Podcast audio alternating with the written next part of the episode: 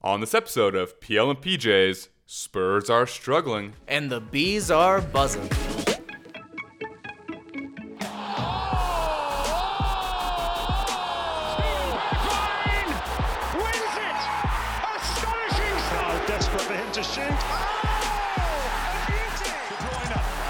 Into the area, De Bruyne back! The ball into Yarmolenko!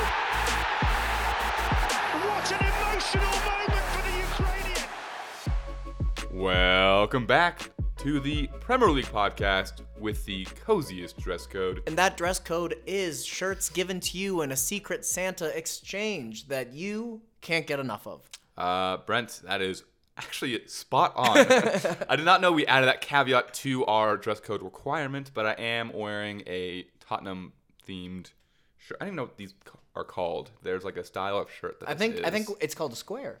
It is a square with words inside. Yeah, it's, it's like a or block a box, word thing. Even yeah. Um, regardless, I got it for Christmas from my Secret Santa, and mm-hmm. I'm enjoying it, so I decided to wear it for the pod. Are you sure people... So, for those who can't see it, it's T O T on the top, then T E N, then H A M, how it's spelled. Now, are you concerned about people reading it as T T H O E A T N M in vertical lines?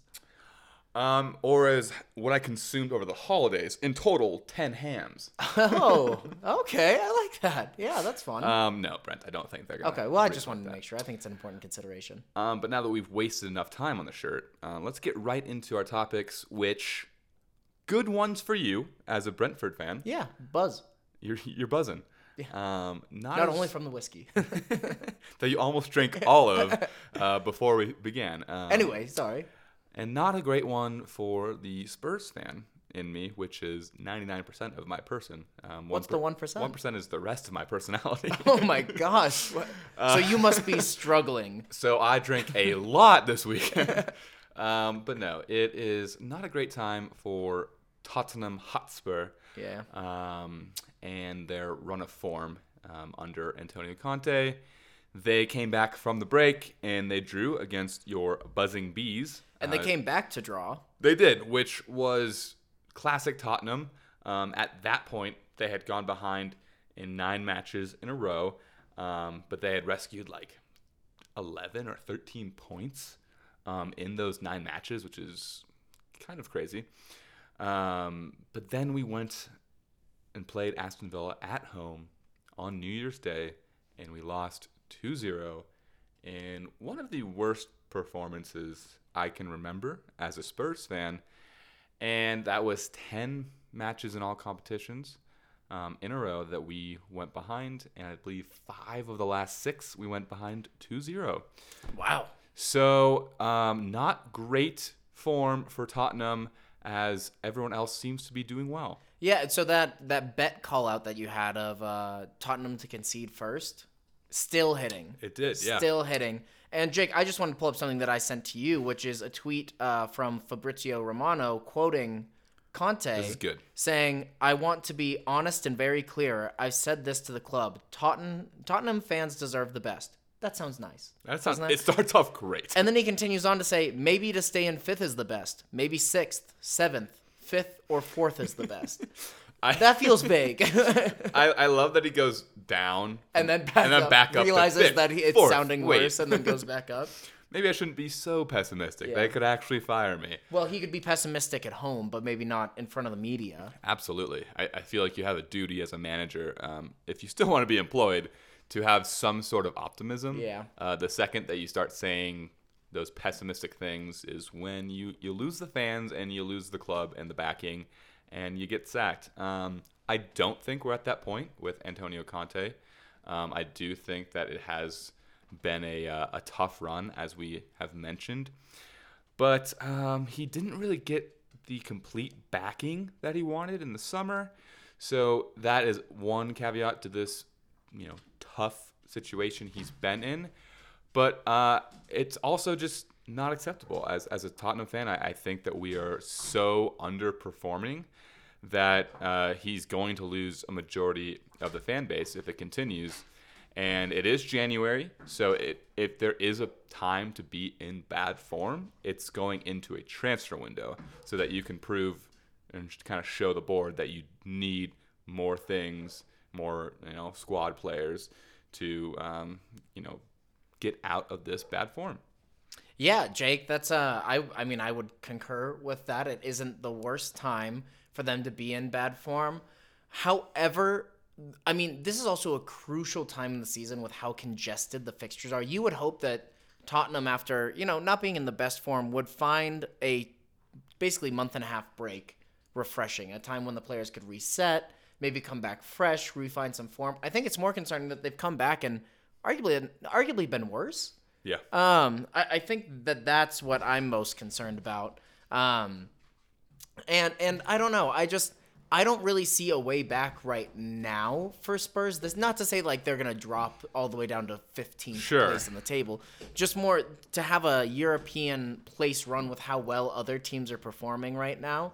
Um, I think is it's hard to see a way back. Yeah, and the the, the feeling of sorry, my my dog has found a toy and is uh, whipping it around the room, and he's really enjoying himself. Uh, but the feeling within, at least the supporters uh, podcast that I've been listening to, is that it's a big debate whether or not it's a Conte problem, it's the players' problem, or it's the board's problem. And I, I think it's a mix of all three. Um, I don't think the players go out there and give it their all like they be, should be doing. I, I think that they've kind of been lacking um, in the effort category. And obviously, I've talked about Conte, but moving on to the board, I think they have not really shelled out the cash to the extent that Conte needs and has been continuously saying that he needs. Um, so I think going into January, they're going to need to make a big statement, or else um, they're going to lose his faith, the club supporters' faith, and it's going to just continue to go downhill. I will say on, on a quick note about the upcoming transfer window, um, from a Spurs standpoint, I believe they've made an inquiry for Ruslan Malinovsky from um, Atalanta, who could be that creative uh, midfielder that we are missing. Uh, that can be subbed on when we are looking um, kind of creatively inept, which we have been in the past.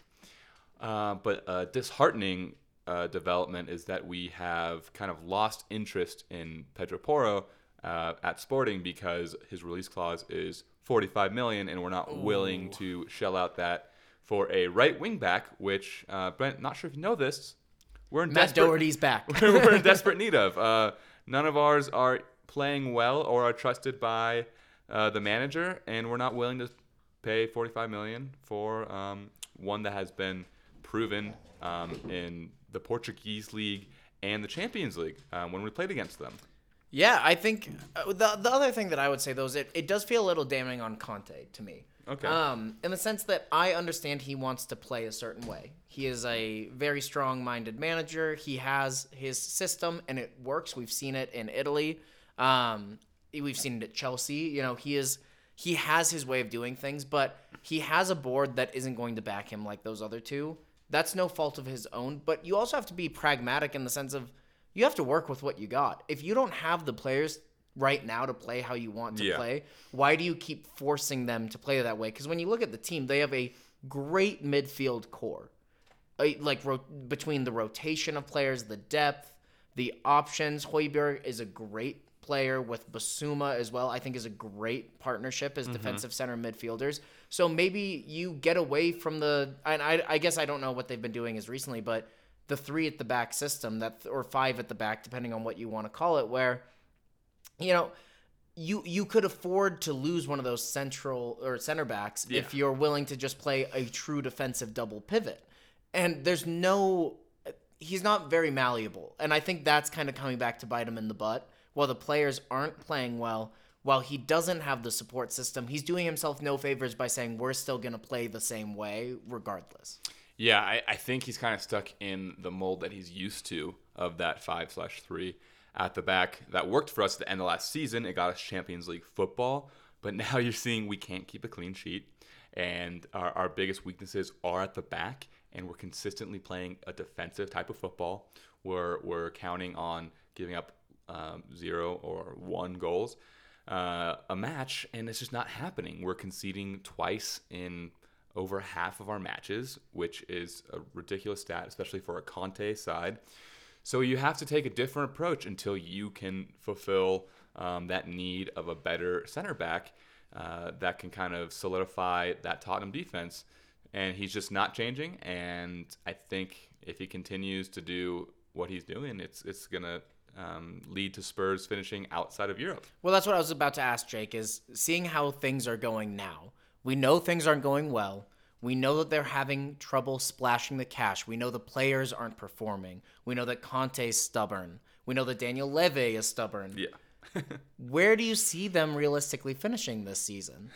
If we don't sign anyone in January, at least if we don't sign a center back or a right wing back in January, I think we finish um, sixth or seventh.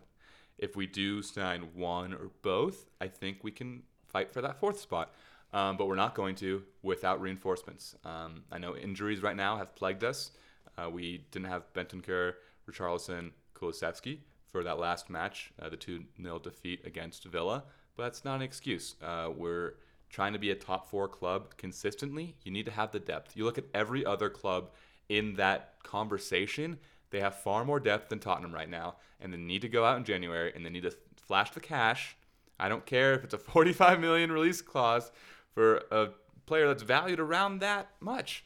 Um, you, you need to make moves and show the club that you mean, or the fans that you mean business as a club, and back a manager, one of the best managers you've ever had in the history of your club, and go from there. Well, yeah, Jake, I, I tend to agree with you. Um, and, and I don't want to rush out of this segment, but you mentioned the best manager that a club has ever had. Mm-hmm. And that makes me think of a certain Thomas Frank. Oh. Who has led the Bees to Brentford, yeah. Just recently, seventh place in the Premier League. That's Who would exciting. Have ever seen that coming in their second season up? They were like not not doing so hot previously, and uh, they've they've really shown a lot of resilience. And I think I picked them to be relegated. You did. At the beginning of the season, um, which has proven me to be a silly, silly idiot. Um, oh, come on, don't do that. But yeah, um, I've watched a majority of their performances since the break, which is they're two, fun to watch. Two of three games, yeah. And they've looked fantastic. And um, Toney didn't even play against Liverpool, did he? Correct. Yeah, he was out. It was Wissa and Mbeumo mm-hmm. leading the line for the Brentford Bees. And they kind of just, I mean, kind of bo- not bossed Liverpool because Liverpool had the possession. Yeah, they, they had like eighty percent they, possession. They had the shots. Yeah. Um But they kind of played their style of play, and it worked in their advantage, and Liverpool just couldn't break them down and were susceptible to the counterattack. Yeah, I, I think as somebody who's watched a lot of their games this year, one thing that I like about Brentford this season is that they're not trying to be something that they're not. They are very aware that they are not a Liverpool, and they are not even a Newcastle. They play very direct. They get the ball forward as quick as possible, press a lot, and are defensively sound. And they just basically play for quick attacks. That's that's really it. Yeah. But it's working. I'm intrigued to see, just thinking forward, I don't think they're going to be relegated this season.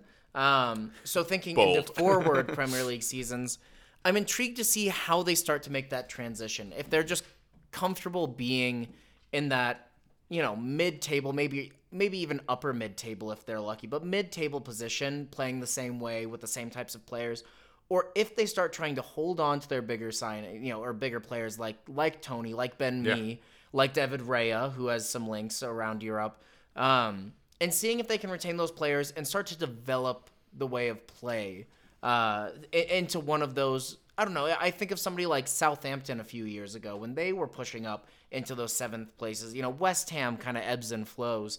And and I'm intrigued to see where Brentford goes from here. But as it stands right now, this season against the Big Six, the only game they've lost was to Arsenal, which was a revenge match for Arsenal given True. The first game of the season the year before, um, which was absolutely electric. But um, I don't know. I'm I'm really intrigued to see how they continue this season. I know that when Toney got injured, a lot of people thought they were in trouble mm-hmm. against Liverpool, but they've shown that, you know, they're very confident in the way that they want to play and in the way that they're set up. And I don't know. I think for them, relatively, the sky's the limit. I agree, Brent. Um, I, I do. I did have some worries about them kind of being an attacking force in scoring goals. um, without Toney in the lineup because his uh, suspension that eventually will come because of right. because of the gambling um, charges. But they showed against Liverpool that they could get results against big teams even without their talisman. So I, I is there someone that you as a Brentford fan um, can point to in that lineup that can really carry them going forward if Toney is to miss um, a large portion of the second half? Jake, so the answer that I'm going to give you is, I think, one that's going to surprise you. And I would say that it's been me at the back. uh, and what I mean Whoa. by that is just when you say when you think of somebody that's going to like take Ivan Toney's place, you think like, oh, they need goals. They need somebody who can score. They need somebody who can be an option. They need somebody who can take pressure off their teams and command respect from the other team.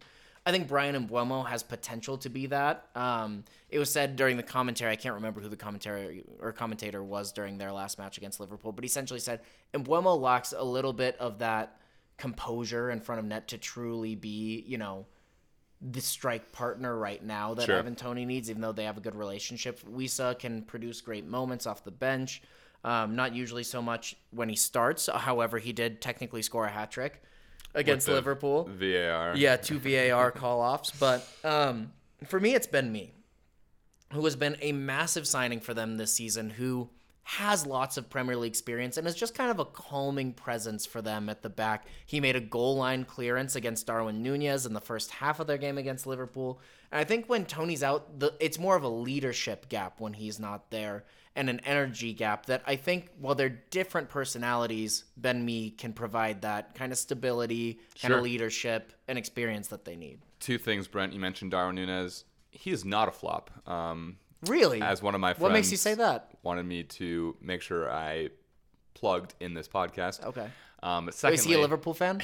Yes. All right. Secondly, um, and more to the point, uh, I do like the pick of Ben Mee, and I think that kind of that leadership coming out from the back is a big part of their team. You mentioned last season when Raya got hurt that it's going to be a big blow, and it was because of that leadership that he brings. Um, and how a lot of their build-up starts um, from all the way from the keeper even. Um, another thing about Ben Mee is that he is second in the Premier League in blocked shots. Oh, yeah. He's all uh, over the place. Second only, and twenty block shots behind James Tarkowski. Yeah. Um, you can His take, old partner. You can take the man, or you can take the man out of Burnley. Yeah. But you can't take You can't Burnley take the Sean Dyke out, out of, man. out of, you can't. out of the man. Uh, ain't that the truth? Um, but yeah, so I, I, I do like that pick as as your person to look for if you're a, a Brentford player or supporter to be the leader going forward. And I, I think that he has all the characteristics needed to uh, lead this Brentford team to not just a top half finish, but, you know, maybe in the conversation for like Conference League. I, I don't think so. Yeah, I, I don't think they'll make that. There's you know too many good too teams. many good teams. We, I mean, you think where like Chelsea lot. is right now Absolutely. and Liverpool. Um, but I mean, you know, it's a foundation. You're building a foundation for the future. I I think my my predict just much like you did one for Tottenham is. Yeah.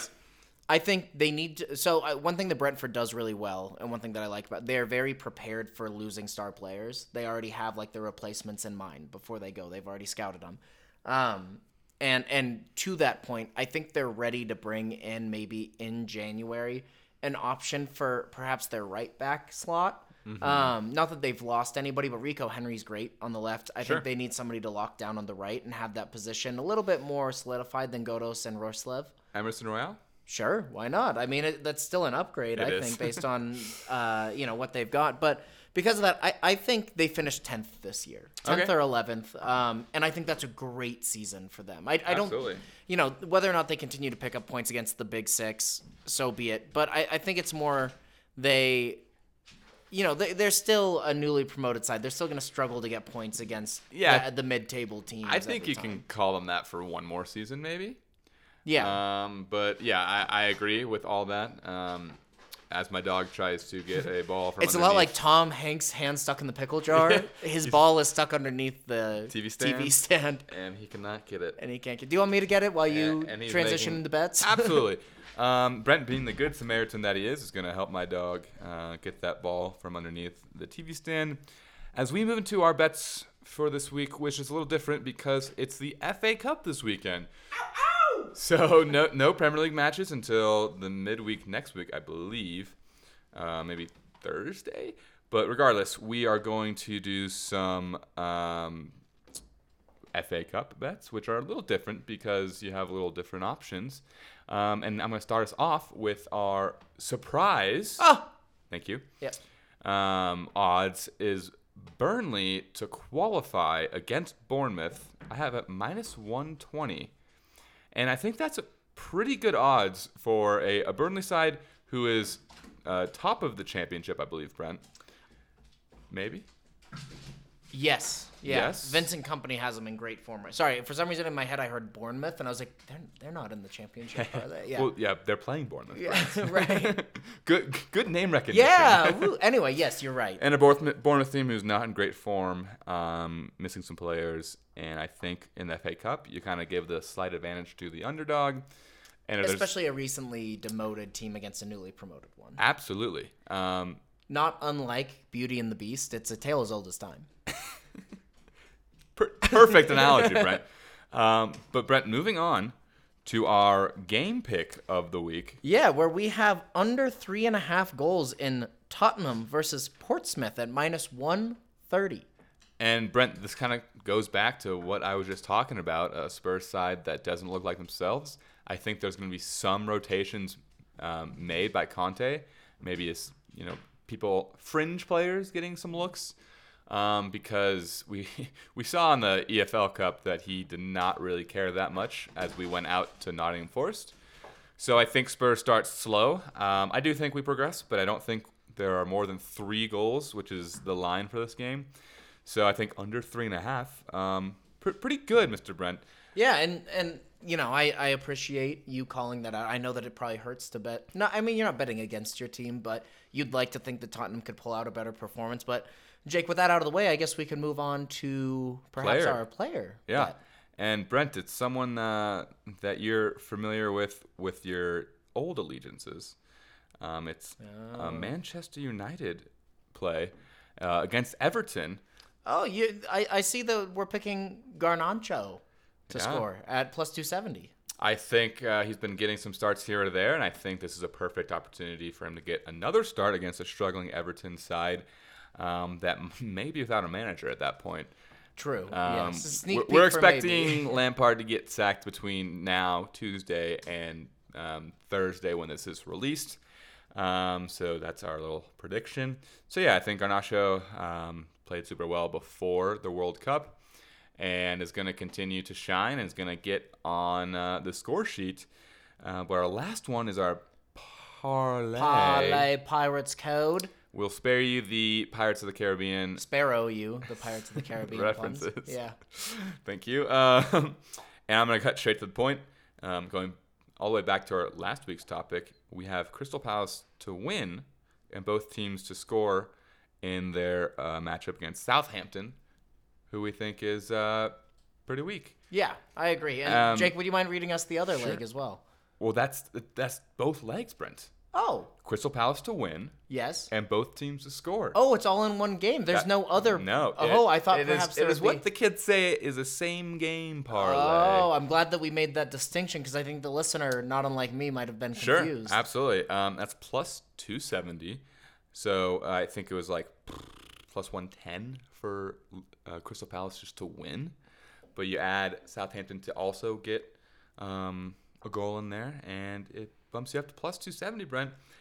And I think, you know, that's that's all I got to say about that one. I think Southampton are bad, and Crystal Palace at home are, are a good team. Yeah, hopefully with Chris Richards playing as well. Ooh, back from fun. Injury. Um If you haven't seen it, speaking of the U S M N T, catch up on some Twitter drama about what's going on with the coaching situation there.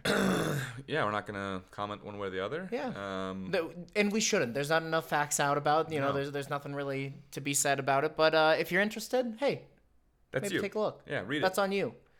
Um, not unlike maybe a gold doubloon hung around your neck on a chain if your name is Keira Knightley. Cursed. And, cursed. Yeah, cursed gold. Mayan gold. Yeah. Um, just, I mean, that, that reference came out of nowhere, though. Like, I, I just, like, that's just something that came to me.